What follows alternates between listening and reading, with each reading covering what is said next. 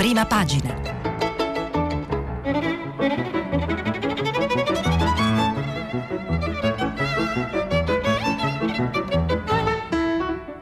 Questa settimana i giornali sono letti e commentati da Stefano Lampertico, direttore del mensile Scarpe de Tennis. Per intervenire telefonate al numero verde 800 050 333. Sms e WhatsApp anche vocali al numero 335 5634 296. Fino a pochi mesi fa vi avrei detto che il futuro non lo vedevo. Ora ho ripreso contatti, c'è qualche collega che ha bisogno di una mano, ma non me la sento di lasciare quel poco che ho. E quel poco che ho, Emanuela Tarsi, 41 anni di Ancona, è un contratto a tempo determinato con una ditta di pulizie, una banca un hotel, 14 ore settimanali per 600 euro al mese, l'unico stipendio che entra in casa. Ma Emanuela è, o meglio sarebbe, una restauratrice di pitture murali, una qualifica ottenuta in 22 anni di lavoro e stage, cantieri ponteggi in tutta Italia per recuperare decori e affreschi da quelli dei Carracci nel Palazzo Fava di Bologna alle pareti di chiese storiche tra l'Abruzzo e le Marche. La storia di Emanuela, raccolta da Viola Giannoli per Repubblica, apre prima pagina di oggi, 3 aprile. Buongiorno dalla sede RAI di Corso Sempione a Milano. Eh, facciamo come sempre il, il, nostro tour tra le prime pagine di tutti i giornali prima di addentrarci negli argomenti che i più importanti quotidiani oggi trattano e approfondiscono. Vi raccontavo la storia, la storia di Emanuela in apertura perché Repubblica apre con, con un titolo, con il titolo L'Italia è più povera il conto della pandemia secondo l'Istat giù del 40% i consumi a Pasqua, i giovani lavoratori esclusi dai sostegni, diminuisce di un altro 1,8% il reddito delle famiglie, sale al 52% la pressione fiscale, crolla la fiducia nel futuro. E questo è il titolo che Apertura sceglie unico tra tutti i quotidiani per dare conto di questi, di questi numeri di questi numeri rilevati dall'Istat. Il Corriere, il Corriere della Sera ha un'apertura, ha un'apertura diversa. Eh, in aprile ci giochiamo tutto, Veneto, Marche e Trento in arancione da martedì, curva in calo, resta l'allerta per le terapie intensive e c'è un'intervista a pagina 3 eh, che poi leggeremo eh, con, il generale, con il generale Figliuolo, il commissario per, per l'emergenza.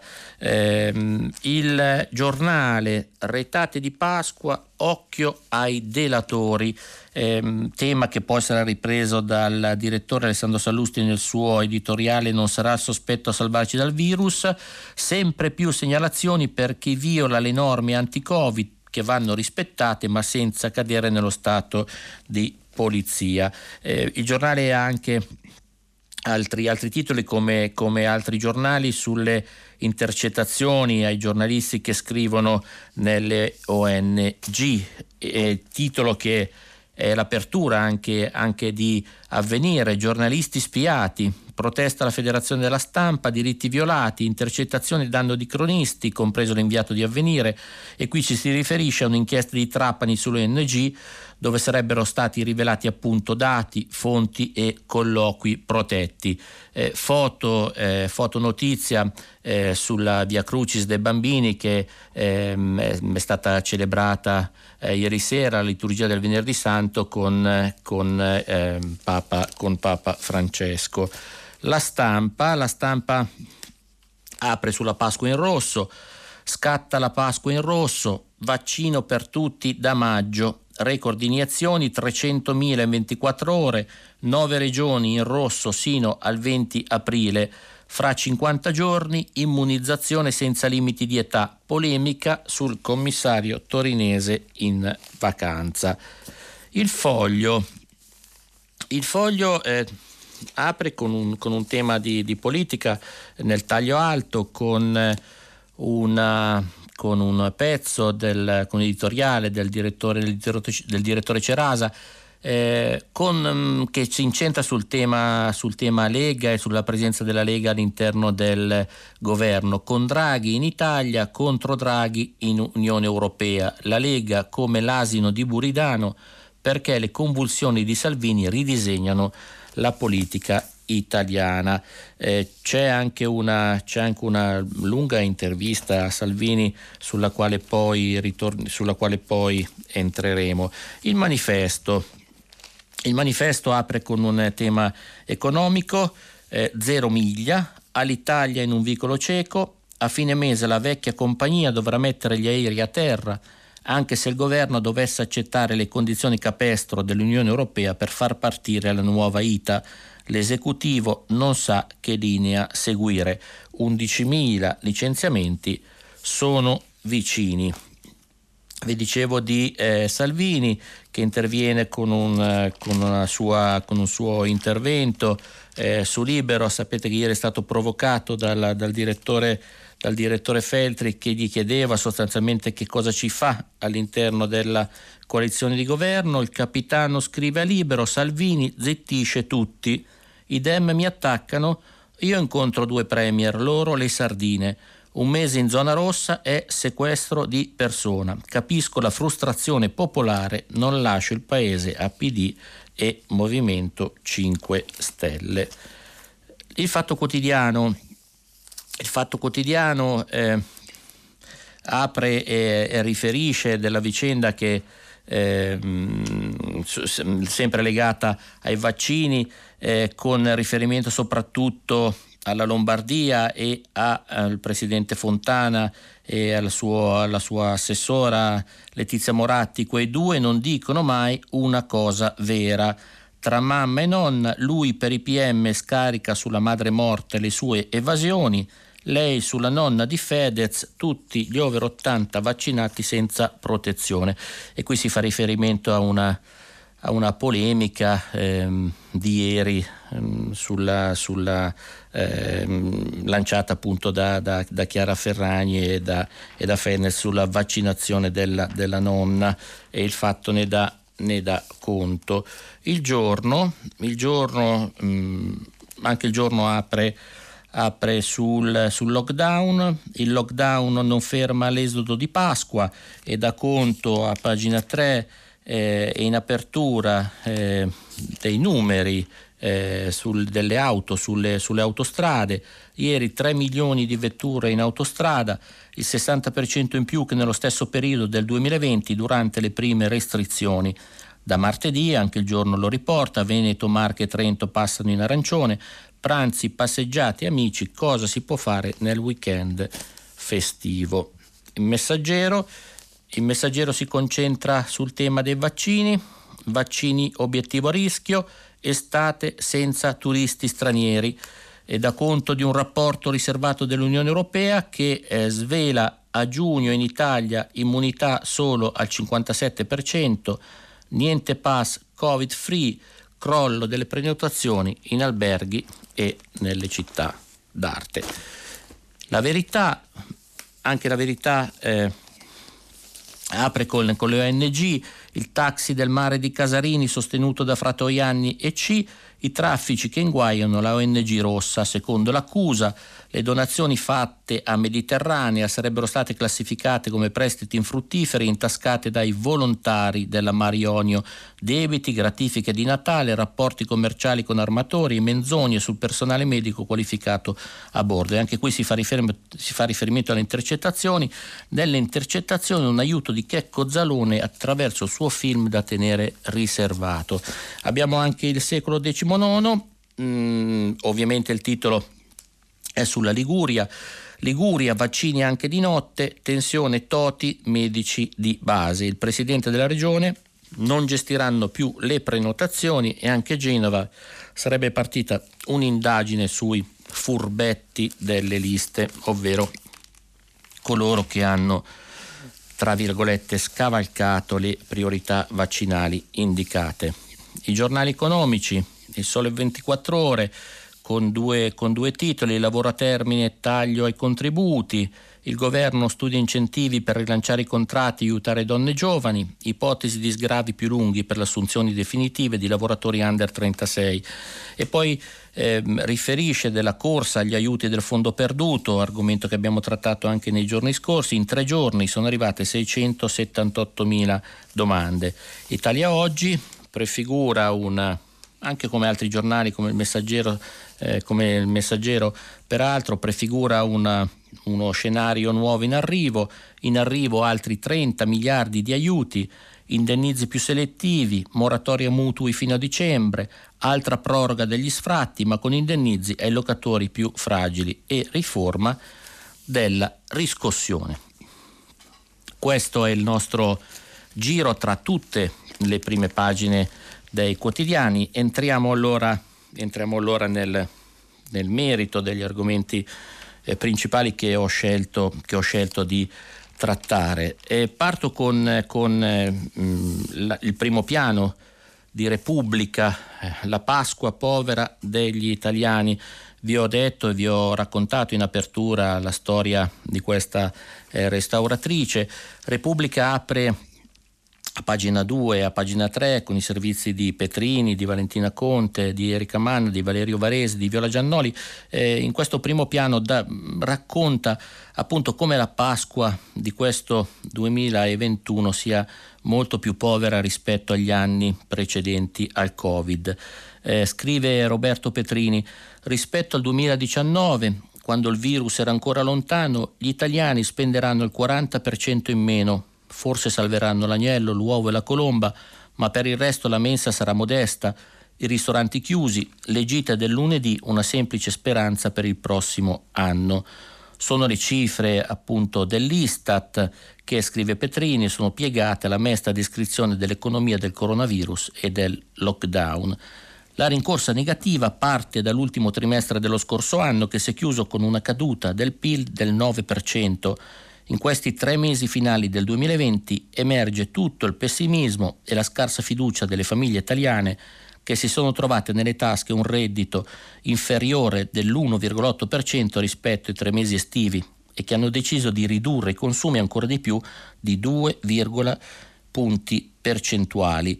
E dove hanno messo questi soldi? Impauriti da Covid e crisi, incerti su vaccini e contagi, hanno pensato bene di lasciarli sul conto corrente. La propensione al risparmio è aumentata di mezzo punto percentuale nell'evenienza di nuove emergenze. Ma sono soldi pronti per la ripresa? Gli osservatori sono divisi. C'è chi dice che gli italiani sono pronti a fare decollare i consumi appena ci sarà la schiarita e chi sostiene che resteranno traumatizzati ancora per molto e a leggere le storie mh, mm, di pagina 3 eh, parrebbe, parrebbe di capire che si resterà traumatizzati ancora per molto. C'è un'intervista, eh, ci sono tre appunto, appunto, tre interviste, tre storie raccolte a Bologna, a Genova e a Roma. Eh, il tassista, la vita in città si è fermata, con 1000 euro pago solo le spese in un turno di 12 ore faccio meno di 10 corse e il fine settimana, se va bene, si arriva a 6. Girano solo poche persone che vanno negli ospedali. La pandemia ha azzerato le fiere, le manifestazioni culturali, quelle sportive, i convegni.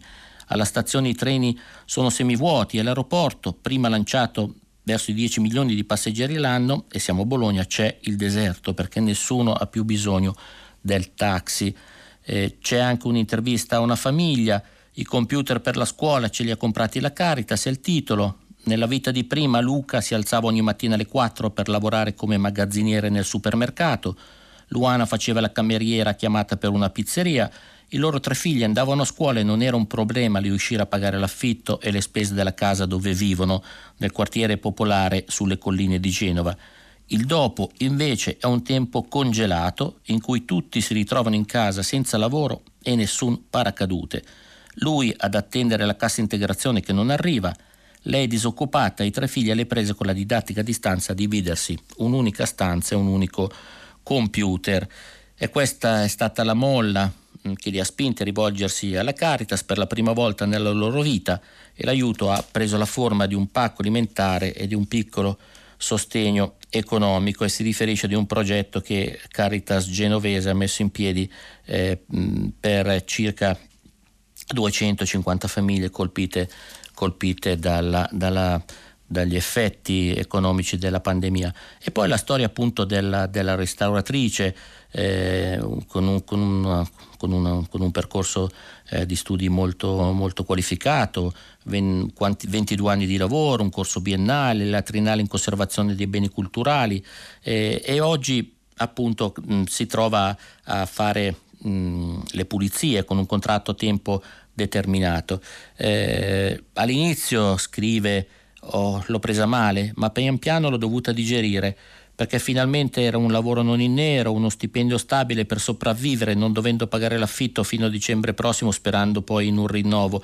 La mia titolare sa cosa vorrei fare davvero e mi lascia anche libera quando possibile e spera Emanuele di tornare presto a fare il suo mestiere per, quale, per il quale ha, ha studiato a, a lungo. Eh, cambiamo, cambiamo, cambiamo tema e eh, ovviamente eh, non possiamo non parlare di, di virus e di, tutte, eh, di tutto quanto eh, è legato appunto alla, all'emergenza, all'emergenza, pandemica. Eh, c'è il Corriere della Sera. Il Corriere della Sera apre con eh, un'intervista al, al generale Figliuolo a firma di Goffredo Buccini.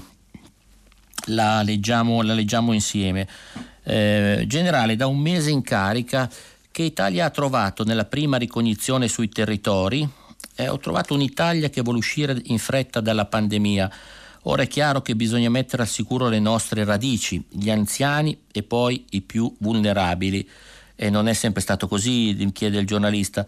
La svolta sta nel piano strategico del Ministero della Salute condiviso con la struttura commissariale. Abbiamo messo un punto fermo su chi deve essere vaccinato in priorità. Adesso è stato recepito dai presidenti di regione e dai loro responsabili sul territorio per le vaccinazioni. Eh, dice appunto il generale Figliuolo che ha trovato eh, nelle regioni, i suoi alleati, ma anche nella protezione civile che sta dando, che sta dando una grossa mano. E Buccini dice: Ma qual è il punto, il punto debole? Dobbiamo spingere, dice il generale, Big Pharma a onorare gli impegni. Sui territori ci sono cose da migliorare, ma andarci crea tensione positiva tra i responsabili dei piani vaccinali. I confronti che ho avuto, a volte accesi, sono sempre stati molto costruttive, ho avuto interlocutori sul pezzo. E poi i dati, e quanti punti vaccinali abbiamo in Italia? A fine febbraio siamo partiti da 1500, ora sono 2066, dal punto vaccinale in un presidio sanitario fino all'hub da 50 linee di vaccinazione. Il piano prevede approvvigionamento e distribuzione, verifica dei fabbisogni e capillarizzazione non deve accadere che arrivino le dosi e non abbiamo chi le somministra. E quando avremo il tanto famigerato mezzo milione di vaccinazioni al giorno, l'ultima settimana di aprile, dice il generale, ora incrementeremo. Tra due settimane saremo a 300.000 dosi al giorno. Ad aprile si incrocia un consistente arrivo di vaccini con la verifica delle capacità dei vaccinatori e dei punti di vaccinazione. Se il sistema regge e mi porta ad avere 500.000 vaccinazioni al giorno a fine mese, a fine settembre chiudo la campagna. Eh, Buccini chiede a, a Figliuolo anche una sua opinione sul passaporto vaccinale. È importante, dice, si sta pensando a un Green Pass di natura europea. Ci lavorano i ministri competenti. Anche se l'OMS ha criticato duramente l'Europa, dice, dice Buccini, ogni sprone ben venga, poi il tempo è galantuomo. Sul tema Covid, per alleggerire anche un, un po' appunto questi, questi, questi, dati che comunque restano drammatici, c'è anche eh, il caffè di Massimo Gramellini, eh, favorisca patente e lasagna. Eh, Gramellini racconta questa storia Tra i tanti piccoli eroi che combattono battaglie romantiche, un posto di rilievo merita il comandante dei vigili urbani di Arezzo, Aldo Poponcini. E teme che nei giorni di Pasqua e Pasquetta i suoi concittadini non resistano alla tentazione di riunirsi per allestire riti mangerecci di massa, uno scempio che alzerebbe la curva dei contagi e il livello di malumore del professor Galli nei prossimi talk show. Perciò ha deciso di intervenire. Come? Istituendo posti di blocco davanti ai ristoranti così da controllare le quantità di cibo da asporto. Il cliente che uscirà dal locale reggendo un pentolone fumante di tagliatelle verrà multato per assembramento gastronomico sedizioso, a meno che non riesca a dimostrare che otto etti di pasta rappresentano il suo consumo quotidiano abituale ed è una, un eh, un estratto appunto del caffè di Gramellini. Sui dati, sui dati appunto delle vittime che dicevo eh, rimane, rimane pesante, c'è anche un editoriale di Luca Ricolfi sul messaggero, anziani trascurati, il triste conto delle vittime che nessuno vuole tenere. Eh, fa riferimento appunto ai dati della campagna vaccinale. Eh, Ricolfi dice che quest'estate il numero di vaccinati si aggirerà intorno al 50% della popolazione italiana e non al 70-80% come tutti auspichiamo. Che succederà allora a quel punto? Possiamo sperare che almeno il numero di morti, che oggi sono circa 450, non dico si azzeri, ma scenda a un livello molto più basso. Stiamo facendo tutto il possibile per arrivare a questo risultato minimale eh, Ricolfi scrive no, non stiamo facendo tutto il possibile né nell'immediato né in prospettiva. Eh, l'editoriale poi continua all'interno a pagina 25 eh, e si chiude, si chiude con, con, quella che è un po' la domanda che tutti, che tutti, che tutti si pongono e si stanno ponendo, eh, ovvero eh, inutile domandarsi se i dati siano in miglioramento eh, perché è futile e fuorviante, la vera, dorman- la vera domanda è abbiamo quasi 500 morti al giorno, di quanto li vogliamo ridurre prima di riaprire tutto o quasi? Sulla, sulla pandemia e sulla gestione della pandemia eh, delle risorse apre anche il domani con un eh, pezzo in prima pagina con il pezzo principale, in prima pagina, firma di Nello Trocchia, eh, lo scandalo della categoria altro, le regioni sprecano ancora vaccini tolti a chi ne ha bisogno, gli anziani. Eh, stiamo lavorando per uniformare i criteri, ma non si può pretendere di fermare le, all'improvviso un freccia rossa in corsa, dicono dal, commissari- dal commissariato guidato dal generale Figliuolo. E Trocchia attacca il suo pezzo, c'è chi vaccina gli insegnanti, chi le forze armate, altri sono ancora alle prese col personale sanitario, ma tutte le regioni vaccinano la categoria del mistero. Altro. Per capire il disastro nella campagna vaccinale, qui Trocchio è molto duro, basta raccontare che il padre di uno dei più stretti collaboratori del commissario, Francesco Paolo Figliuolo, non è stato ancora vaccinato, anche se over 80 e anche se soggetto fragile.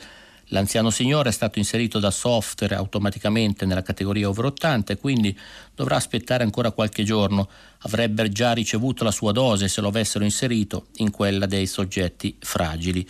Eh, riferisce Nello Trocchi anche del caso Toscana dove sotto accusa è finito l'assessore alla sanità Simone Bezzini, criticato dagli alleati e sfiduciato dalle destre nel, nel Consiglio regionale. Riferisce de, di Campania, eh, del, mm, di quanto succede in Campania e di quanto succede nel Lazio. Eh, anche qui continuano ehm, i quotidiani, sottolineano appunto ancora eh, le critiche in sostanza al, al piano vaccinale.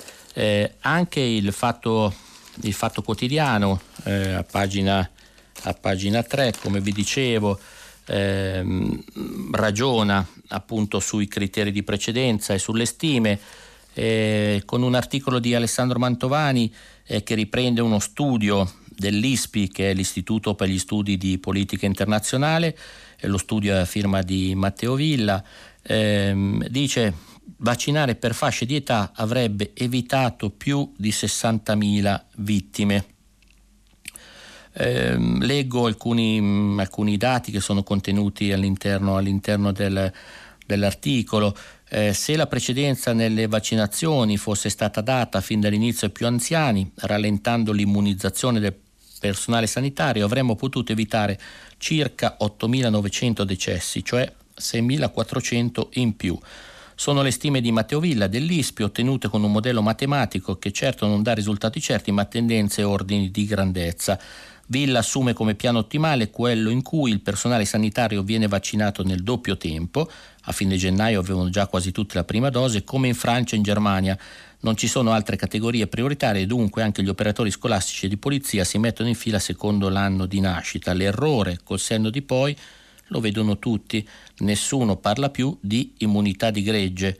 Il nodo è proteggere chi rischia di più e il Lazio in parte l'ha fatto eh, e qui riferisce appunto sui dati delle vaccinazioni, scrive l'Italia non è indietro eh, nelle vaccinazioni in generale quanto sugli anziani. Gli over 80 che hanno circa una probabilità su 10 di morire se contraggono il virus e quasi una su 5 di finire in ospedale, ma anche 70-79 anni che muoiono tra il 4,3 e l'8,6% e vengono ricoverati nel 16,6% dei casi. Una correzione c'è stata anche prima del cambio di governo. Eh, al 20 febbraio solo il 6% degli ultrattattenni aveva ricevuto una dose, mentre in Francia e in Germania era al 25%. Ora invece siamo al 57%. L'Italia a metà classifica come la Francia, la Germania, Malta, Irlanda e Svezia che hanno superato l'80% sono i paesi più avanzati. Eh, anche il giorno, vi dicevo, apre con, con, con il lockdown e da, e da riferisce di questo, di questo, dato. Pasqua blindata ma non sulle autostrade, 3 milioni di vetture, il 60% in più del 2020. Eh, solo il divieto di raggiungere seconde case in alcune regioni è limitato ai viaggi, ma è cresciuto anche il numero di chi si sposta con aerei e treni. Vorrei ora eh, cambiando solo parzialmente argomento, eh, arrivare al tema della, della scuola, perché ehm, mm, Gramellini faceva riferimento al professor Galli che è stato avvicinato dalla stampa, ma c'è una, una nota a pagina 7 di Avvenire che, che dà da pensare eh, verso il 7 aprile, ovvero la data in cui le scuole mm, sono pronte a riaprire, la scuola è pronta a riaprire, ma c'è già una deroga. Il pezzo è di Paolo Ferrario a pagina 7 nel primo piano di avvenire. Nel decreto Covid approvato dal governo sono previste nuove chiusure in case di eccezionale e straordinaria necessità. E qui appunto fa riferimento a quanto è contenuto nel DPCM e eh, riferisce di questa deroga consentita in casi di eccezionale e straordinaria necessità dovuta alla presenza di focolai o al rischio estremamente elevato di diffusione del virus o delle sue varianti nella popolazione scolastica. Eh, si, lascia, si, lascerebbe appunto uno, uno, uno spiraglio eh, all'interno, all'interno, del decreto e sul tema scuola mh, mm, vorrei leggervi alcuni, alcuni passi di questa intervista di Francesco Rigatelli sulla stampa a pagina 5 al professor Massimo Galli, uno dei eh, virologi che più che più abbiamo visto eh, sui media e in, e in televisioni. Eh, Massimo Galli dice il titolo è molto chiaro, sbagliato riaprire ora le scuole, serve un altro mese di sacrifici. Ehm, dice, mm, chiede il, il giornalista, chiede Rigatelli al professor Galli, gli italiani sono stanchi delle misure, eh, si riuscirà a mantenerle? Eh, credo che si dovrà e che molto dipenderà dalla comunicazione. I continui tira e molla non aiutano. Mi riferisco per esempio alla trovata della riapertura delle scuole dopo Pasqua. Pur comprendendo tutte le difficoltà delle famiglie, prima di maggio sarebbe un errore. Non a caso la Francia su questo non ha dubbi. Se vogliamo portare avanti la vaccinazione, evitare problemi negli ospedali, diminuire il rischio di varianti e preparare un'estate come quella dell'anno scorso, dobbiamo imporci un serio e sacrificato mese di aprile. Ehm, ho visto che, ha visto che tre regioni cambiano colore. Dice i cambiamenti repentini, poi, i repentini scusate, poi si pagano. la stabilizzazione dei contagi ha bisogno di almeno due settimane. Siamo un paese pieno di anziani, neanche tanto sani, e l'anno scorso, l'anno scorso siamo stati colti di sorpresa. E, eh, il professor Galli fa anche una previsione alla domanda quando torneremo alla totale normalità. Se va bene, nel 2022 due saranno i fattori determinanti il mutamento del virus nel tempo e la nostra capacità di vaccinare tutto il mondo. Se non ce ne libereremo definitivamente, saremo comunque tutti vaccinati e riusciremo a confinarlo sempre di più. E poi una, una, una domanda che, che, curiosa, cioè quando saremo tutti vaccinati, chiede il giornalista, potremo togliere le mascherine? Eh, l'attuale vaccinazione ci protegge dalla forma grave della malattia, dice il virologo, ma si iniziano a vedere dei casi di reinfezioni blande anche nei vaccinati. È casuale o la variante inglese sfugge un po' ai vaccini? Si domanda. Credo entrambe le cose. Questo ci dice che stiamo vaccinando per salvare vite, non per la mitica immunità di gregge. Con il tempo e altri vaccini forse potremo togliere le mascherine. Questo il professor Galli sulla, sulla stampa. Torno sul Corriere della Sera e, eh, e su Libero perché eh, affrontano un, un, altro tema che eh, ci, ha visto, ci, ha visto, protagonisti, ha visto tutte le famiglie protagoniste in questo, in questo tempo di pandemia ed è il tema dello smart working. Eh, a, pagina, a, pagina, 11 eh, il Corriere della Sera in un pezzo di, di, Rita, per, di Rita Querzè ehm, approfondisce appunto il tema del, del lavoro a casa. Eh, cresce il numero delle multinazionali americane della tecnologia che chiedono ai dipendenti di tornare in presenza. Le grandi aziende richiamano in ufficio. Contrordine si torna in ufficio e qui si fa riferimento a una lettera ai dipendenti della responsabile del personale di Google che ha comunicato che dal 1 settembre sarà richiesto ai dipendenti di lavorare in azienda tre giorni alla settimana. Inoltre, dalla stessa data, chi volesse lavorare più di 14 giorni l'anno fuori sede e fino a un massimo di 12 mesi in casi eccezionali dovrà presentare domanda e attendere un via libera caso per caso. Google si riserva inoltre la possibilità di richiamare il personale in ufficio in ogni momento. Ehm, e qui si, si, si, riferisce appunto di, di questo, di questo ehm, diciamo passo, passo, indietro sul, sul tema dello, dello, smart working. Eh, Libero dà ci dà un'altra, un'altra chiave di lettura a pagina 8 in un pezzo di Francesco, di Francesco Specchia eh, che racconta appunto del lavoro da casa al sud per le aziende settentrionali. Il mezzogiorno si è trasformato in un grande dormitorio del nord, ecco il titolo eh, di Libero mh, mm, a pagina 8. 100.000 dipendenti di 150 imprese rientrati nel meridione. Eh, una professoressa della Bocconi, Rossella Cappetta, come si cita poi nel, nel testo, avvisa l'esodo non è sostenibile a lungo, crea differenze economiche e depaupera le metropoli. E qui si fa riferimento a un termine, mi perdonerete, inglese che è south working, ovvero il trasferimento e o la fuga dei lavoratori e degli studenti fuori sede che sono rientrati subito dopo la riapertura con la fase 3 del Covid nei luoghi di origine. Sono circa 100.000 lavoratori su 150 grandi imprese con oltre 250 addetti che hanno determinato da una parte il ripopolamento di borghi, di spiagge, di paesoni di montagna un tempo abbandonato, eh, ma che ehm, hanno riferisce appunto questo, questo, questo, studio, hanno provocato eh, un, decremento, un, decremento, del PIL soprattutto nelle città del nord.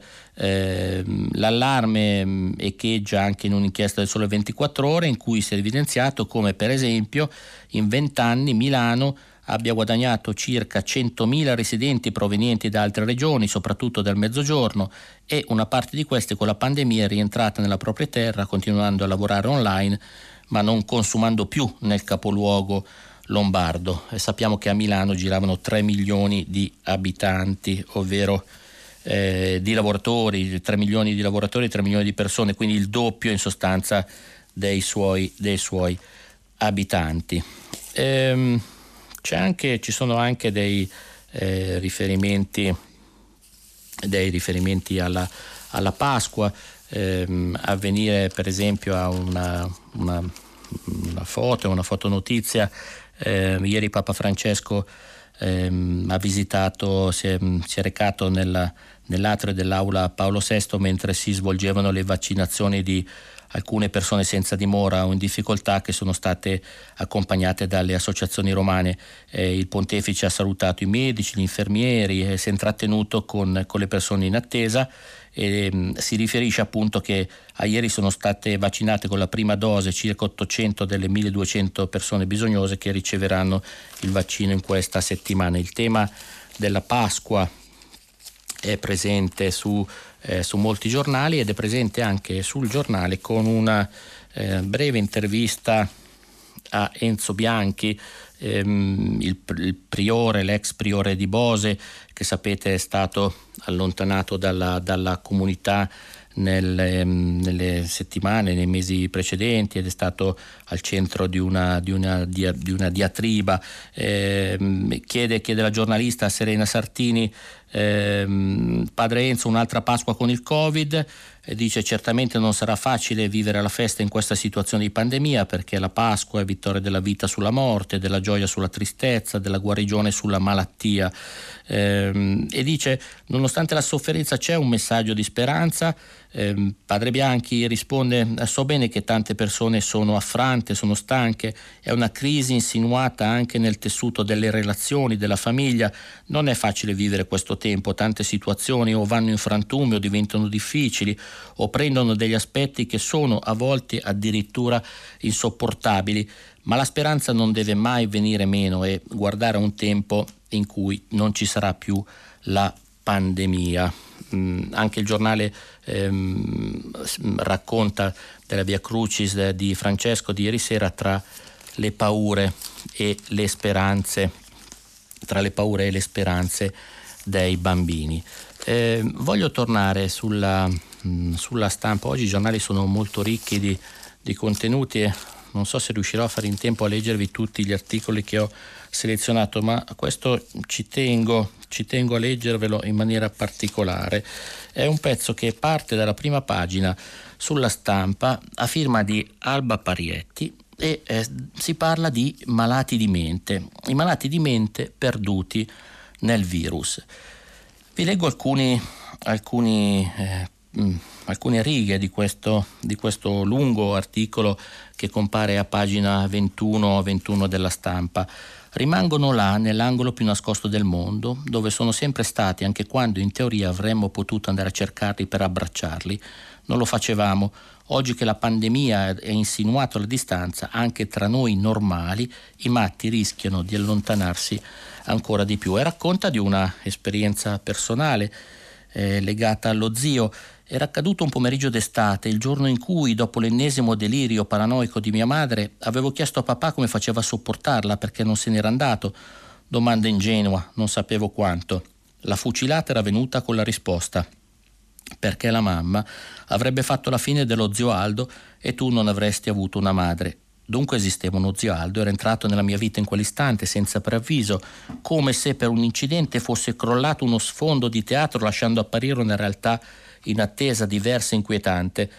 Quando l'ho incontrato, scrive, scrive Alba Parietti sulla stampa, lo zio Aldo era in fondo al corridoio, non era l'unico a gridare in quel grande padiglione del manicomio di Collegno. Non l'avevo mai visto prima, mi avevano negato la sua esistenza per tutta l'infanzia, di zio Aldo, della sua lingua fuori, delle sue urla, della sua schizofrenia, della sua follia, non si doveva parlare. E eh, si chiede appunto Alba Parretti dopo aver eh, dopo essere entrata anche nei dettagli della sua, della sua storia, della sua storia eh, personale, eh, si chiede perché in questi mesi di lockdown, di separazione forzata e collettiva, eh, si torna a parlare di quelle sofferenze, perché oggi più che mai, scrive, la malattia psichiatrica viene considerata poco, resta sullo sfondo, adesso che a soffrire siamo noi normali. Eppure è proprio, è proprio in questi mesi che le famiglie con malati psichiatrici in casa sono più sole, più in difficoltà. Già prima per molti anni sono sentite abbandonate. L'abolizione dei manicomi voluta da Basaglia è stata una grandissima legge di civiltà, i padiglioni delle urla e del silenzio e degli occhi fissi non potevano essere la soluzione, erano evidente il problema, ma dopo l'unica possibilità non può essere ancora oggi la soluzione di nascondere il problema nel chiuso delle famiglie, di costruire una difesa sull'architrave della vergogna sociale, sulla paura del giudizio esterno, sulla malattia.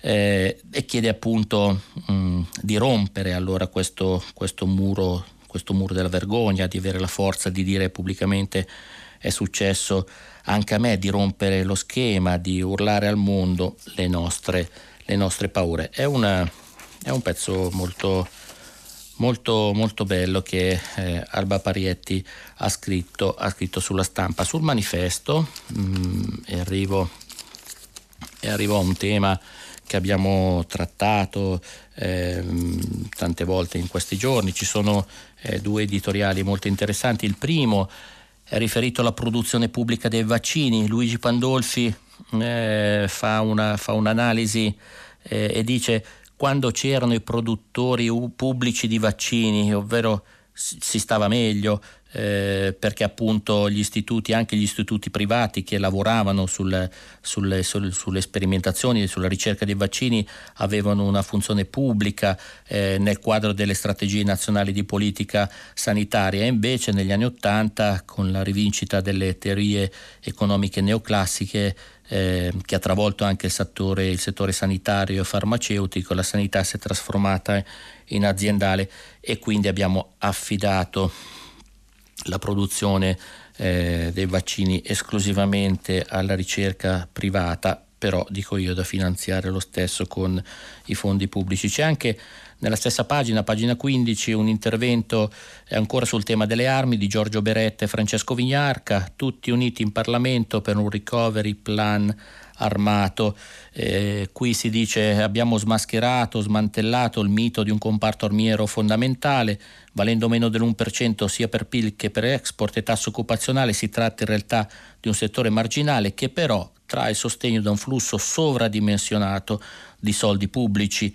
Già i fondi pluriennali di investimento e sviluppo destinano alla difesa 37 dei 144 miliardi di euro stanziati e, e qui si parla e si ritorna sul tema, sul tema del finanziamento, del finanziamento al settore delle, delle armi. Eh, la politica eh, in chiusura vi dicevo prima eh, del foglio, eh, Claudio Cerasa si chiedeva ehm, fino ad oggi Salvini, e parliamo della presenza della Lega all'interno della compagine di governo, eh, ha giocato le sue carte facendo di tutto per diventare l'asino di Buridano della politica italiana, ma allo stato attuale l'impressione che offre ogni giorno la Lega è quella, a voler essere molto generosi, di un partito a due velocità. Da un lato abbiamo un leader che le prova tutte per dimostrare di essere sempre lo stesso di un tempo, eh, e dunque, cari amici populisti, prendiamoci un moito in Europa per ricordare con un nuovo gruppo politico i bei tempi che furono, dall'altro vi è invece un leader che le prova tutte per dimostrare che la scelta di appoggiare un governo antinazionalista non è in contraddizione alcuna con il percorso seguito fino ad oggi dalla, dalla Lega. Eh, è l'analisi di, eh, di Cerasa eh, che racconta appunto della presenza di Salvini di Salvini all'interno della compagine governativa. Salvini che vi dicevo ha scritto, ha scritto a Libero, eh, Salvini zittisce tutti, eh, sul pezzo, il suo pezzo su a pagina 3 eh, di Libero, non lascio il paese in mano ai Dem e ai Grillini, eh, tre riflessioni sui fondi europei, nei mesi a venire anche per la gestione dei fondi europei verranno gettate le basi per l'Italia dei prossimi decenni. Avremmo dovuto lasciare il futuro nelle mani di speranza di PD e 5 Stelle. Le chiusure, resto convinto che si debbano allentare le restrizioni nelle zone meno aggredite dal virus, non si può ignorare chi è senza stipendio e infine le elezioni questo governo non potrà cambiare tutto quello che non va, ma farò la mia parte in attesa di un esecutivo che vedrà protagonista tutto il centrodestra. In edicola c'è anche Left dove segnalo un, un bell'articolo sull'emporio etico che diventa scelta di vita e la storia di un marche sociale nato a Roma durante il lockdown eh, con, per abiti di riuso e anche l'inserto femminile dell'osservatore romano Donne Chiesamonto che affronta il tema della vita, della morte in questo, in questo tema della Pasqua. Eh, la rassegna stampa di oggi finisce qui, vi aspetto dopo la pubblicità per il filo diretto. Stefano Lampertico, direttore del mensile Scarp de Tennis, ha terminato la lettura dei giornali di oggi. Per intervenire chiamate il numero verde 800 050 333. Sms e WhatsApp anche vocali al numero 335 5634 296.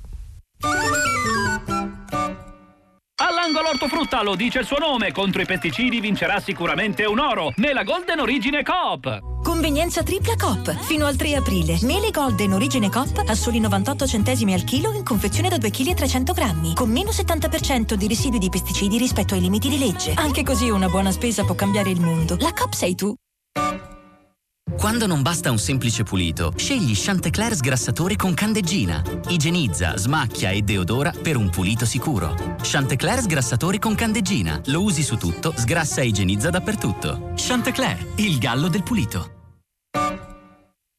Signora, sa che da Conad ogni giorno trova salumi di qualità, buoni e convenienti. Bresaola della Valtellina IGP, sapori e dintorni Conad a 22,90 euro al chilo fino al 3 aprile. Voi sì che sapete come starmi vicino, con tanti e gustosi prodotti. Più vicini di così? Conad, persone oltre le cose.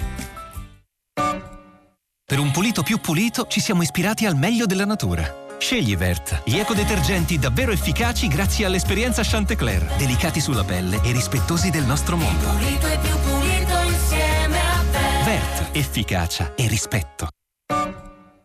Signore e signori, l'eccellenza è servita. Mettetevi comodi e regalatevi i colori, i profumi, i sorprendenti bouquet di un itinerario sensoriale senza eguali. Astigiano, Roero e Monferrato, Langhe, terre di vini e spumanti uniche al mondo, di cui Duchessa Lia è orgogliosa ambasciatrice con ogni sua etichetta. Arneis, Barbera d'Asti Superiore Galanera, Barbaresco, Dolcetto d'Alba, Bracchetto d'Acqui. Asti... Duchessa Lia, nobili vini del Piemonte.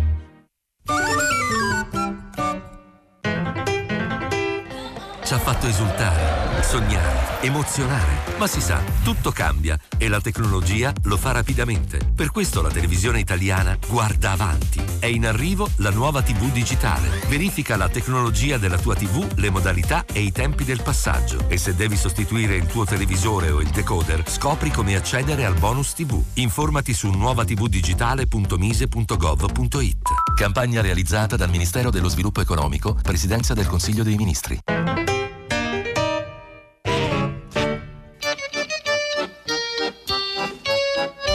Sabato Santo a tutta l'umanità ne parla la parola ai traditori. Ospiti di Edoardo Camurri e Pietro del Soldà saranno Giuda Iscariota, l'apostolo che vendette Gesù per 30 denari, e Bruto il Cesaricida. Tutta l'umanità ne parla il sabato alle 17 sul sito di Radio 3 e con l'app Rai Play Radio. Si apre adesso il filo diretto di prima pagina. Per intervenire e porre domande a Stefano Lampertico, direttore del mensile Scarpe de Tennis, chiamate il numero verde 800 050 333. Sms e WhatsApp, anche vocali, al numero 335 56 34 296. La trasmissione si può ascoltare, riascoltare e scaricare in podcast sul sito di Radio 3 e sull'applicazione Rai Play Radio. Eccoci di nuovo insieme, eh, vediamo subito se c'è eh, un ascoltatore in linea. Pronto? Sì, pronto, buongiorno. Buongiorno. Da, buongiorno, io siamo da Milano e Co- come sono, si chiama? Come mi si chiama? chiamo innanzitutto Tomasi Maurizio, quindi Buon... anche il mio cognome. Buongiorno Maurizio. E volevo esordire così, innanzitutto do la mia vicinanza a tutte le persone, visto che lei dirige un uh, quotidiano Scarpe de Tennis un messile, sono sì. più sfortunati di me in questo momento che sono senza un tetto sopra la testa. Ecco, volevo esordire così, mi sente? Sì, la sento, la sento bene, poi volevo dirle che è un mensile, è un quotidiano. Mensile, non, sì. saremmo, non saremmo certamente in grado di sostenerlo. Ecco, ecco, beh, ecco, mi ha toccato anche un punto, vabbè, spero che qualcuno vi sostenga, visto che voglio esordire con questa cosa, perché io eh, intanto poi ringrazio anche la, la redazione, perché io ho un piccolo, ma non voglio essere particolarista in queste cose, ho un piccolo negozio di dischi e su 13 mesi di pandemia eh, mi hanno chiuso questa volta una quarta volta e quindi mi hanno messo in seria crisi economica, fortunatamente di salute sto bene e non è che non riesco a capire come mai tengono le librerie aperte, non è che lo so perché tengono le librerie aperte e hanno chiuso i negozi di dischi tra cui il mio, dove eh, sopravvivo, ecco. E quindi questo lo collego a un'Italia dove io non mi riconosco perché c'è un, è un paese familistico e classistico e si è visto con le librerie che hanno dietro le lobby degli editori con i soliti nomi Berlusconi, De Benedetti, Capito. gli Angelucci, le solite, le solite, e lo- le solite lobby e lo vediamo anche adesso con eh, il discorso eh, dei vaccini, perché è familistico e parlano i notai, e parlano i commercialisti, e parlano i carabinieri, ognuno che ha una divisa vuole essere vaccinato, invece la povera gente viene sempre messa nell'angolino. E, e quindi è un paese dove io poi non voglio stare a dire globalizzazione, ma io parlo dell'Italia e vivo qua a Milano. Quindi mh, parlo di una Milano e di un'Italia dove non mi riconosco e dove sono nata e questo, ecco, questo mi spiace molto. Grazie. Volevo sentire, volevo sentire il suo parere. eh, come vede questa visione, vede questa visione, vede questa visione, ecco, l'ascolto per radio. Grazie. Grazie, grazie, signor, grazie signor Maurizio.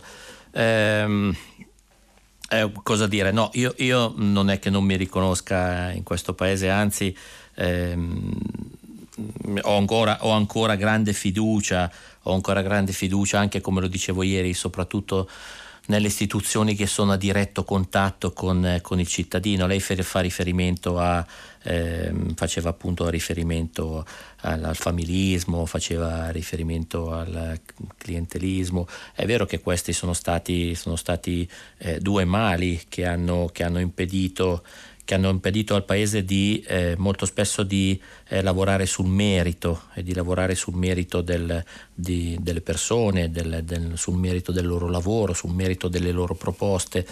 Però non me la sento di dire che ne- di, non avere, di non avere fiducia. È vero che anche in questa fase di pandemia abbiamo assistito ad alcune, ad alcune storture, ad alcune anomalie legate anche e soprattutto alla campagna, alla campagna vaccinale. Lei faceva riferimento per esempio alle forze dell'ordine, io per esempio credo che eh, sia stato corretto eh, dare il vaccino ehm, a, a chi, a chi- a chi è impegnato sulle, sulle strade, a chi è a diretto contatto eh, con, con le persone, cioè quello che soprattutto nella, nella campagna vaccinale e soprattutto nelle priorità legate alla campagna vaccinale che, ehm, che non, ho, che non condivido, che comunque mi sento, mi sento di criticare, è, è- è questo, il fatto di avere, eh, di non essere stati in grado di dare subito delle risposte, delle risposte eh, efficienti, di non essere stati in grado di dare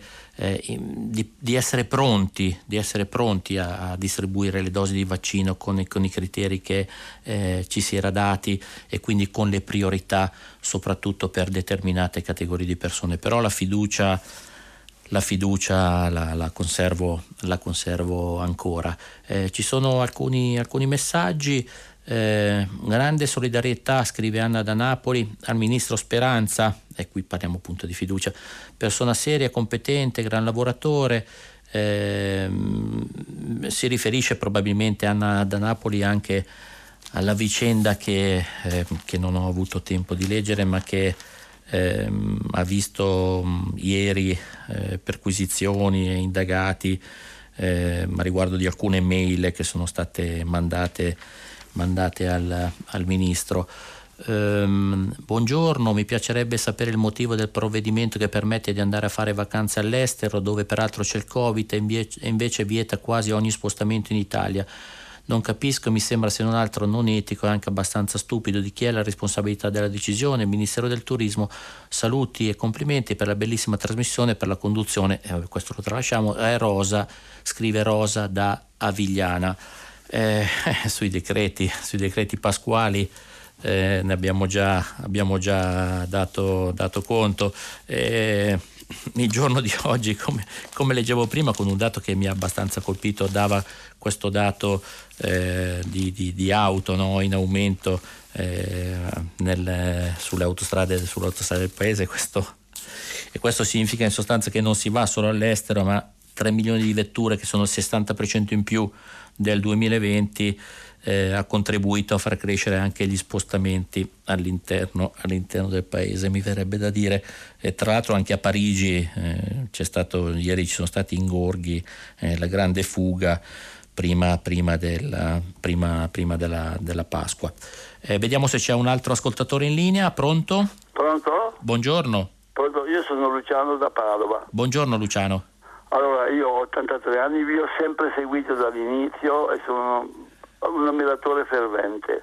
Allora devo dire, beh, intanto ci tenevo a dire che io eh, sono Don Chisciotte che versa 20 euro all'anno per la riduzione del debito pubblico, questa è un'altra cosa. Quello che volevo dire io, che nessuno se ne frega niente del debito pubblico, quello, che volevo dire io è che um, qualche tempo fa ho letto su Repubblica un interessantissimo um, articolo che um, parlava eh, della possibilità di impiantare la bellezza di 2 miliardi di alberi nel deserto del Sahara, quanto, che è grande 8 volte l'Italia, in quanto sotto eh, il deserto più caldo del mondo esiste un mare di acqua salata, ma c'è una, una, specie di pino che cresce benissimo e questo risolverebbe il problema dell'Italia che stiamo soffocando. Qua, il, Po è un rigagnolo eh, e risolverebbe i problemi. Perché lancio un appello che qualcuno sia fatto. Io sono disposto ad adottare un albero. Grazie, scusi. Grazie Luciano. Grazie Luciano, grazie anche, anche, della riflessione. Guardi, io senza fare, mm, come dire, eh, progetti e voli, voli, pindarici comincerei magari a fare dei programmi di forestazione urbana nelle nostre città, comincerei ad avviare programmi di, eh, di contenimento per esempio della, della deforestazione anche anche nel nostro paese. Sarebbe come dire cominciare dal, dal nostro piccolo no? e dalla, dalla, conservazione di quello che abbiamo.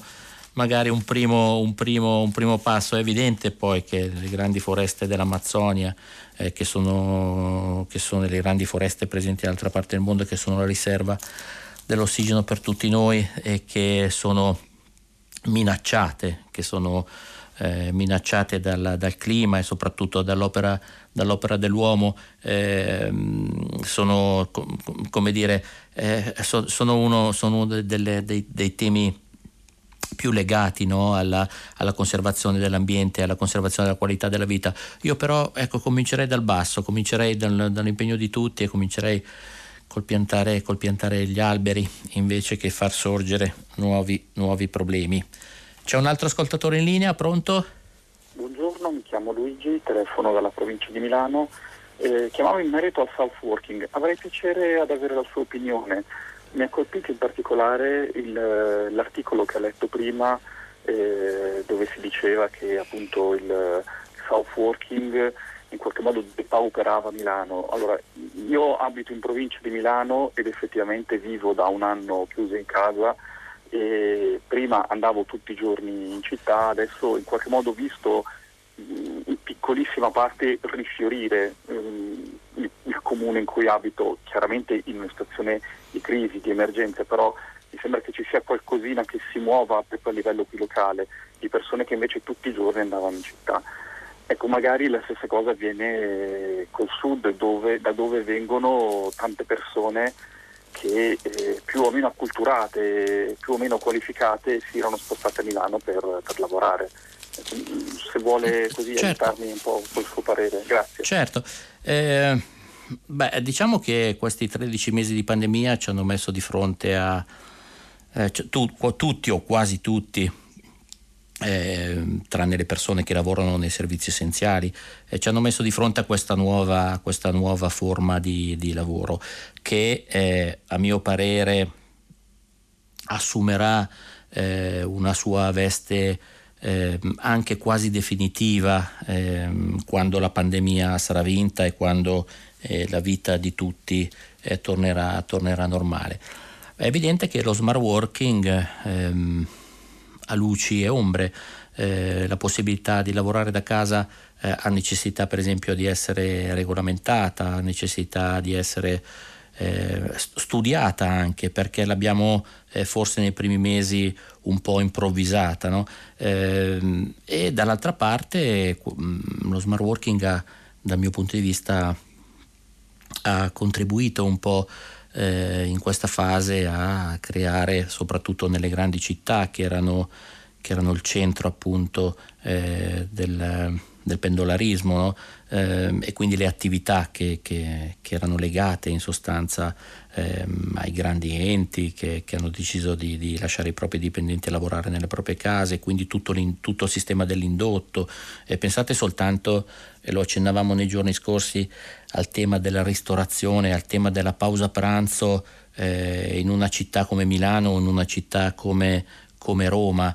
Eh, pensate a tutte le attività legate anche alla, al lavoro all'interno, all'interno delle, grandi, delle, grandi, città. Secondo me non è una, una questione di qualità eh, della propria professione o, di, ehm, o, del tipo di lavoro, è, è, che in qualche maniera andrà, andrà trovato un, dire, un, un, un equilibrio. No? Eh, oggi leggevo sul, sul, Corriere della Sera, eh, leggevo appunto questa, questa indicazione che Google, che Google ha dato. Eh, io per esempio ritengo che per alcuni, per alcuni, anche per alcune professioni di carattere intellettuale, mi riferisco per esempio anche alle redazioni dei giornali, eh, sia necessario trovare, trovare, in qualche maniera un equilibrio eh, che, nasce, che, nasce, molto spesso dal confronto, che nasce molto spesso dal, eh, dal confronto quotidiano, dallo scambio delle, delle idee eh, si troverà, secondo me, come, come, si troverà per la scuola e per la didattica a distanza, eh, si troveranno nuovi, nuovi, canali, nuove idee, si lavorerà di fantasia. Eh, secondo me anche sul tema dello, dello smart working si, eh, si, troveranno, si, troveranno, nuove forme, si lavorerà su nuovi, su nuovi criteri. Eh, perché, perché dopo la pandemia, dal mio punto di vista, il nostro, il, nostro, stile di vita necessariamente si, mh, mm, sarà mutato. Questo, questa è un po' la mia, la mia opinione. Eh, pronto? C'è un altro messaggio? C'è un altro ascoltatore in linea? Pronto? Buongiorno. Tocca a me? Sì, tocca a lei. Buongiorno signora. Buongiorno. Da dove chiama? Io, io chiamo da Roma e mi chiamo Brunella. Buongiorno Brunella. Buongiorno. Ecco, io ringrazio innanzitutto di avermi dato questa opportunità. Io sono una datrice di lavoro, di una, di una lavoratrice domestica e parlo esclusivamente di questo ovviamente perché i lavoratori domestici, come lei sa, ogni due anni devono fare il rinnovo del permesso di lavoro. Questa ragazza che lavora da me dal 2012 ma è, lavora in Italia dal 2008 dovrebbe, a mio parere, avere un, già ottenuto un permesso di lavoro a tempo indeterminato, ma questo non è accaduto. E le spiego cosa è successo a lei. Ieri è venuta a lavorare da me mi ha detto piangendo che dopo un anno di ricerca, perché il suo contratto, il suo permesso di lavoro è scaduto da, l'anno scorso e lei da un anno che va da un ufficio all'altro con tutti i documenti in regola per ottenere il rinnovo. E io l'altro giorno, nell'ultimo ufficio nel quale si è recata, mi hanno detto che avrebbe fatto meglio a rivolgersi ad un avvocato per avere il suo aiuto. A me veramente mi è passa una cosa paradossale questo, ma com'è possibile? E lei ha il diritto, lavora regolarmente si paga, pagano, pago, io pago e anche l'altro dottore di lavoro pagano regolarmente i contributi per il suo lavoro. A me sembrerebbe normale che scaricando dall'Inps tutta la documentazione dei contributi che vengono pagati regolarmente sarebbe bastato questo, sarebbe sufficiente secondo il mio punto di vista che in base a questi documenti lei possa avere il rinnovo automatico del rapporto di lavoro. Questo non avviene. Signora Brunella, è, è una, come dire, è, è un appello che, che, si scontra con, eh, con, eh, con quello che già nei giorni scorsi definivamo come gli ostacoli no, che la burocrazia, che la burocrazia mette, mette, di fronte a scelte che eh, dovrebbero essere scelte, scelte normali. No?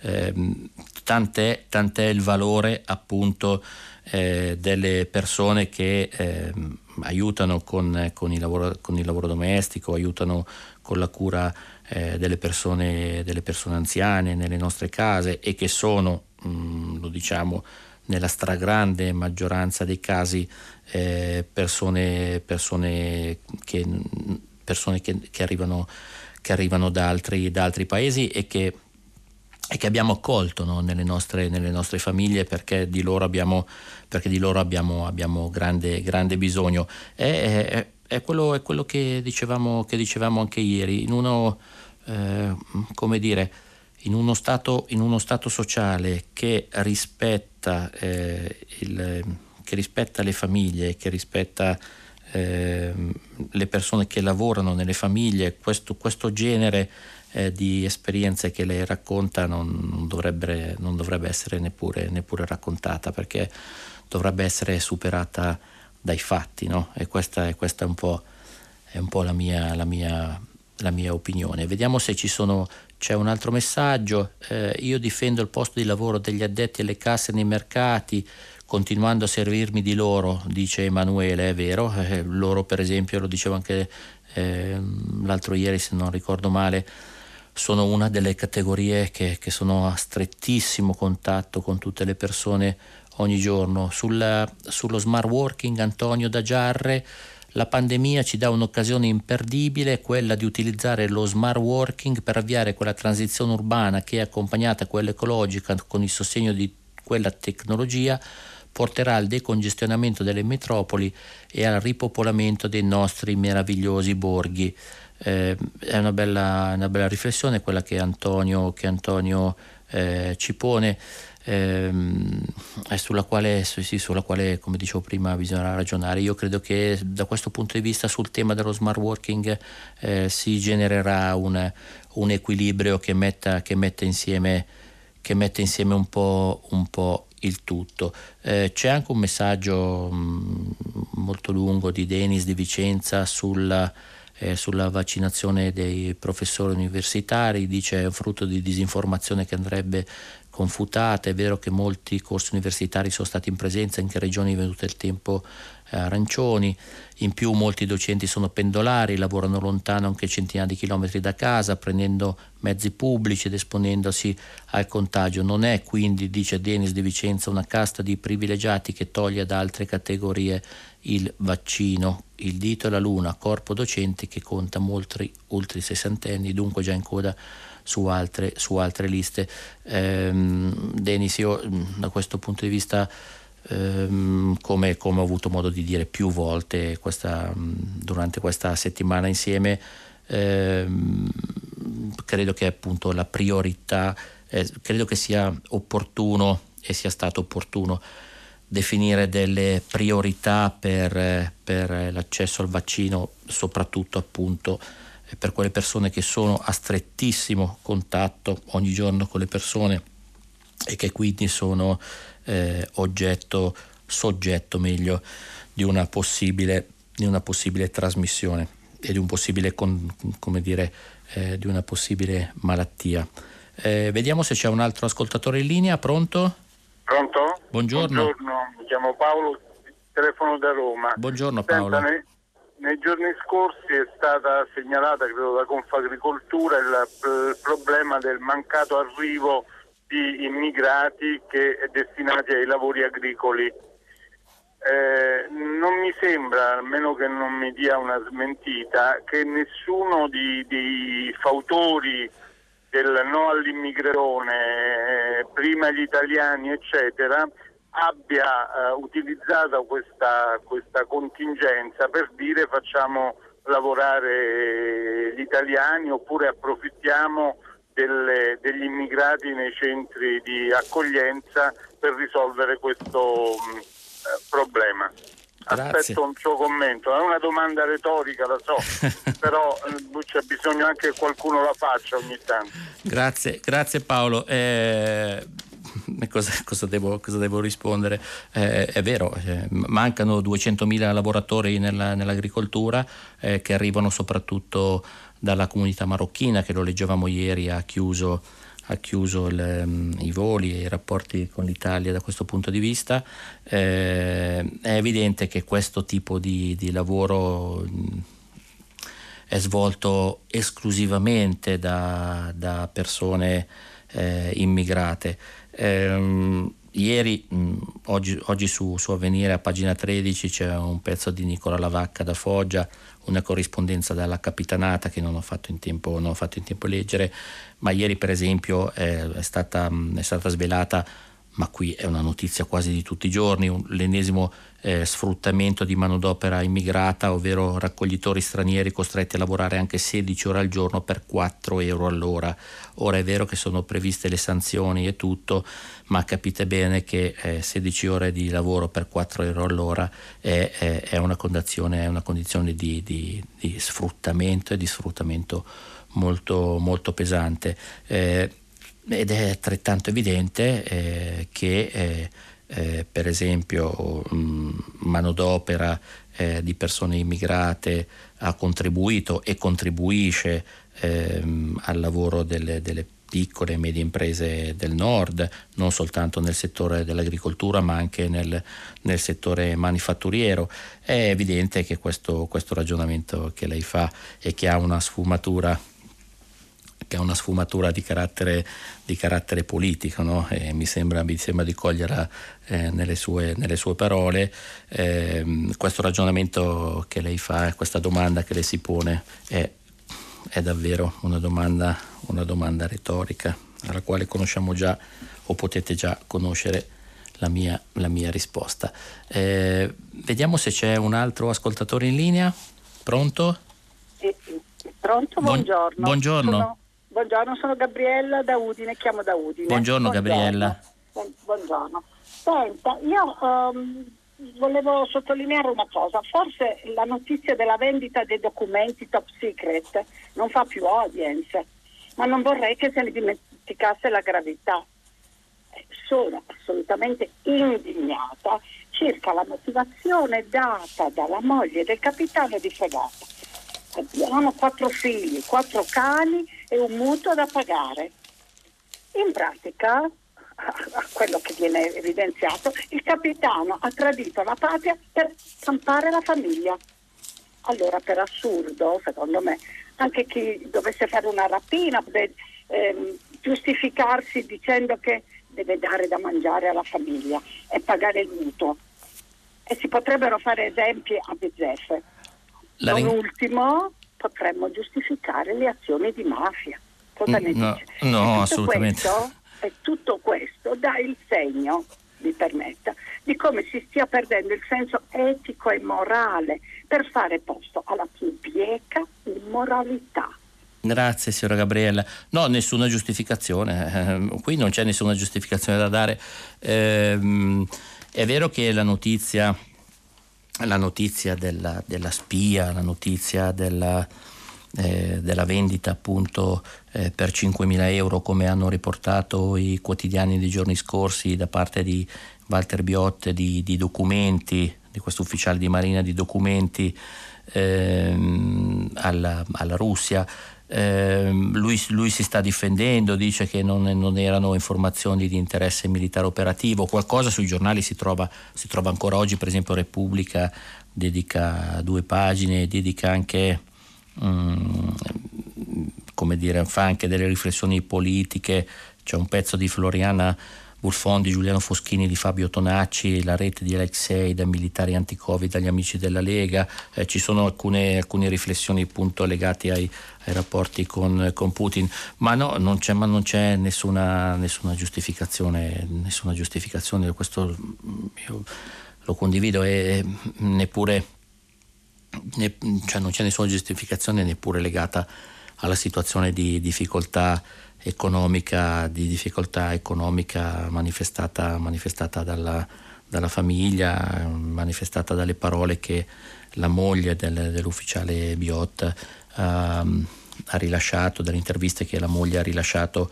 ai quotidiani, ai quotidiani dei, giorni, nei giorni scorsi. No? Sono, su questo sono, sono, d'accordo con lei, non c'è nessuna giustificazione. Eh, passiamo alla prossima telefonata, pronto? Sì, pronto. Buongiorno. buongiorno. Eh, buona Pasqua, Anche lei. Subito, come, si, chi... come si chiama? Io mi chiamo Tony, chiamo dalla provincia di Torino. Buongiorno Tony. Sì, dunque la, qualche giorno fa c'è stata questa grandissima nave che si è incagliata nel canale. Ieri lei ha letto la notizia di un'altra nave che attraversa invece il Mediterraneo per portare rifiuti, a portare rifiuti in Tunisia. Cioè, e, e la nave che arrivava aveva già sul suo carico gran parte di masserizie che div- sarebbero diventate presto rifiuti. È evidente che c'è questione, qualcosa che non va e che c'è necessità di trovare un limite a questo sviluppo, di, cosa di cui si parla da tempo, ma adesso è diventata un elemento necessario. Allora, io sono consigliere di un parco nazionale, il Parco del Gran Paradiso, che l'anno prossimo compie cent'anni. Eh, io e un gruppo di persone abbiamo chiesto di inserire come evento in questo centenario l'istituzione di una montagna nel territorio del parco che abbiamo denominato montagna sacra, ma una sacralità laica, e invitiamo le persone, gli alpinisti, gli escursionisti a non salire più sulla cima di questa montagna. In realtà non, non, è ancora individuata una montagna, eh, se il percorso andrà avanti la si troverà, nessun divieto, ma solo l'accettazione spontanea di un simbolo di limite. Ecco, questo, questo è quanto. La, la, ringrazio, signor Toni. Eh, sì, mi sembra, mi sembra una, scelta, una, scelta, condivisibile, eh, soprattutto in quello, in quello, scenario straordinario che, eh, che frequentavo da ragazzo con, con il campeggio ehm, dell'oratorio Ceresole Reale. E, eh, guardi il ragionamento che, questo ragionamento che fa lei riguardo, eh, riguardo le navi. Eh, è vero, ieri ho raccontato di questo, di questo reportage di internazionale che racconta appunto come i rifiuti di 16 comuni del Cilento siano eh, finiti in, in Tunisia e i container siano là ancora bloccati eh, sul porto di questa cittadina a 200 km da, da Tunisi. Eh, la nave nel canale di Suez e, e, mm, oggi si parla appunto anche delle navi delle ONG, quindi c'è un filo, c'è un filo comune, c'è un filo comune che, che, passa. Per tornare sul discorso della montagna, eh, guardi la sua proposta è una proposta ehm, che mi, sento, che mi sento di condividere se va appunto come mi pare di intendere eh, nella tutela anche di uno, di uno, scenario che è uno scenario di, eh, straordinario e che per esempio, e l'ho letto anche questa, ho visto anche qualche notizia questa settimana eh, ho, della quale non ho dato conto e che per esempio in altre parti, in altre parti del mondo sembra aver eh, travalicato un po' eh, i limiti e mi riferisco, mh, c'era qualche notizia legata per esempio all'Himalaya e alle spedizioni sull'Himalaya e soprattutto al, come dire, alle grosse, mh, alle, a quanto si, si, trova e quanto si lascia soprattutto ehm, dopo, queste, dopo queste, grandi, queste, grandi, spedizioni. Eh, passiamo alla prossima telefonata, pronto? Pronto, buongiorno, sono Ezio e la chiamo da Ceggio Maggiore in provincia di Belluno che curiosamente eh, sono alle porte del Parco Nazionale Dolomiti Bellunesi che è patrimonio dell'UNESCO per cui faccio un complimento al signor Toni di quello che ha pensato prima perché io vivo proprio in un posto incantevole, poco valorizzato e un po' maltrattato. Buongiorno Ezio, sì, beh, altro scenario straordinario del nostro paese. Sì, no, guardi, è incredibile. Io ho fatto una scelta, dopo faccio prestissimo, so che ho poco tempo, una scelta è venire con la mia famiglia a valorizzare questi territori. Ho tre figlie piccole e siamo qua. Guardi, io la chiamo perché due giorni fa, non sono riuscito a collegarmi prima, parlava delle piste ciclabili. Sì. Eh, io ho un'esperienza veramente terrificante. Il mio suocero in una pista ciclabile è finito sul margine della pista ciclabile in una buca di 50 cm di un platano tolto è valente ciclista, 69 anni, adesso è tetraplegico. E quello che mi ha colpito è che abbiamo fatto una causa al comune perché non si può lasciare una buca immagine una pista ciclabile e il giudice delle indagini preliminari in sostanza ha detto che è colpa sua che non doveva andare dentro la buca. E io mi rendo conto che è una sentenza che è molto negativa perché dà atto alla cialtroneria, mi perdoni la parola forte, di chi è addetto alla manutenzione del verde limitrofo a una pista ciclabile che si può continuare a fare un disastro di piste ciclabili non, assolutamente non consone. Io ho studiato anche il regolamento, la pista ciclabile per norma deve avere un cordolo di 15 cm detto proprio antiscavalco, che lì non c'era.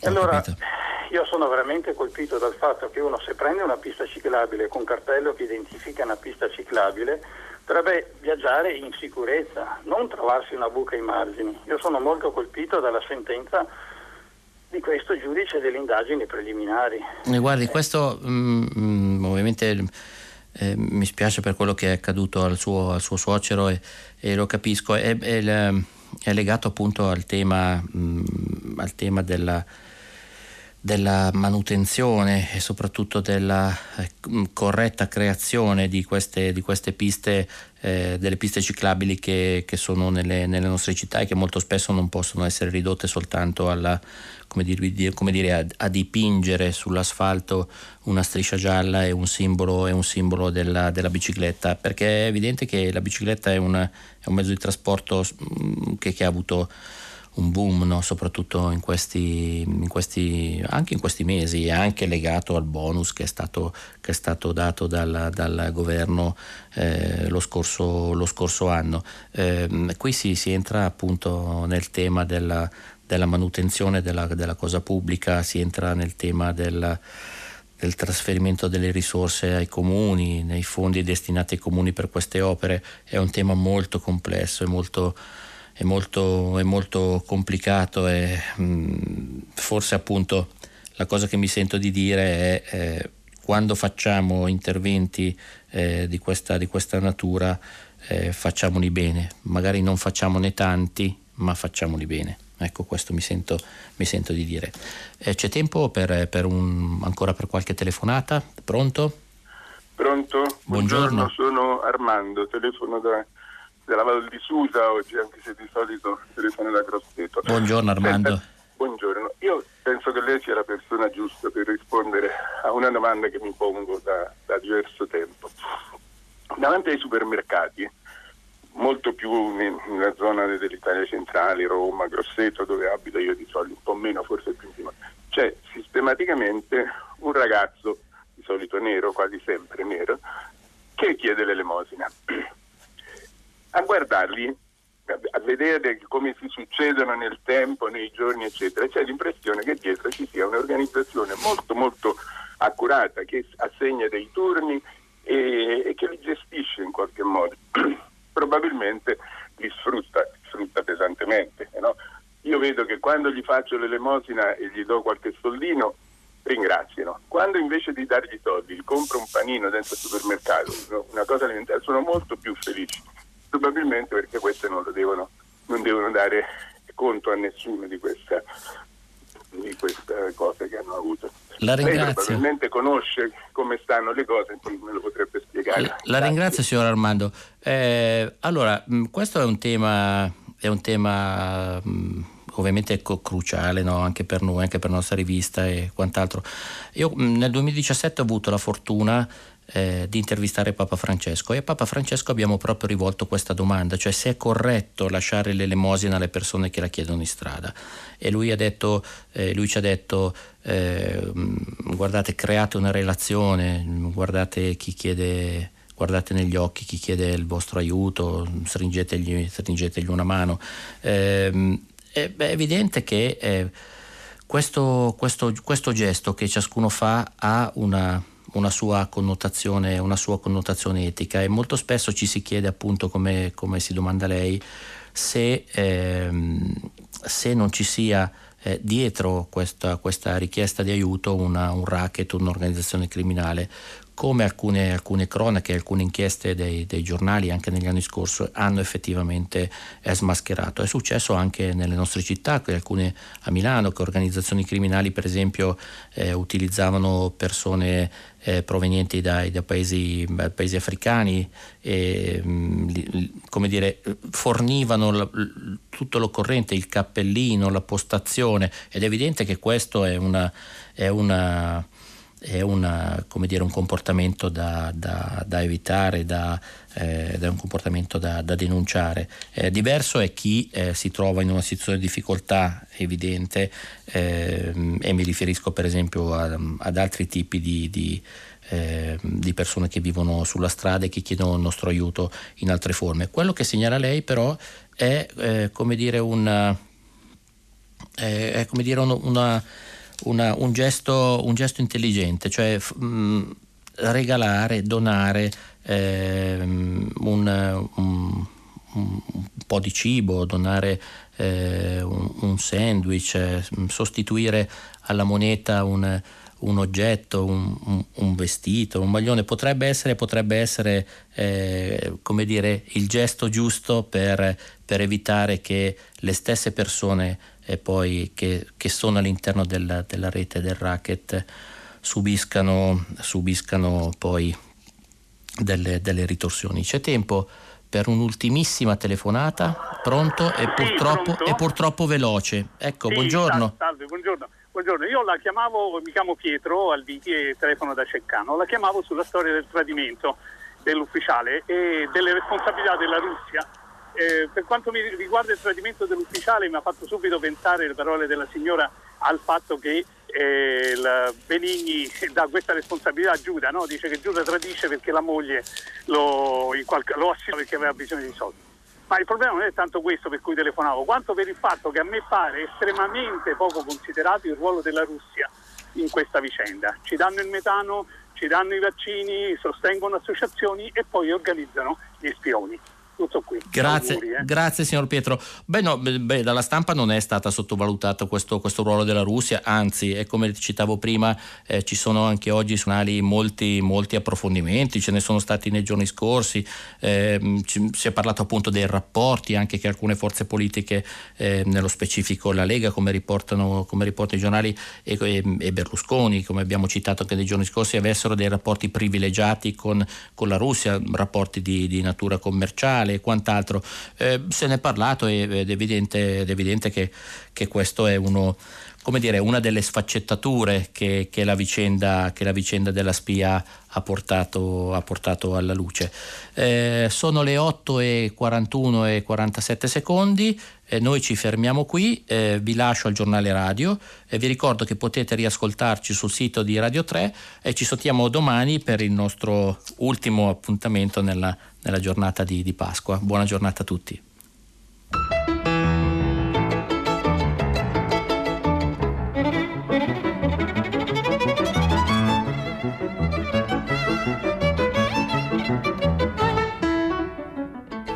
Stefano Lampertico, direttore del mensile Scarpe de Tennis, ha letto e commentato i giornali di oggi. Prima pagina è un programma a cura di Cristiana Castellotti, in redazione Maria Chiara Beranec, Natascia Cerqueti, Manuel De Lucia, Cettina Flaccavento, Giulia Nucci. Posta elettronica, prima pagina chiocciolarai.it. La trasmissione si può ascoltare, riascoltare e scaricare in podcast sul sito di Radio 3 e sull'applicazione RaiPlay Radio.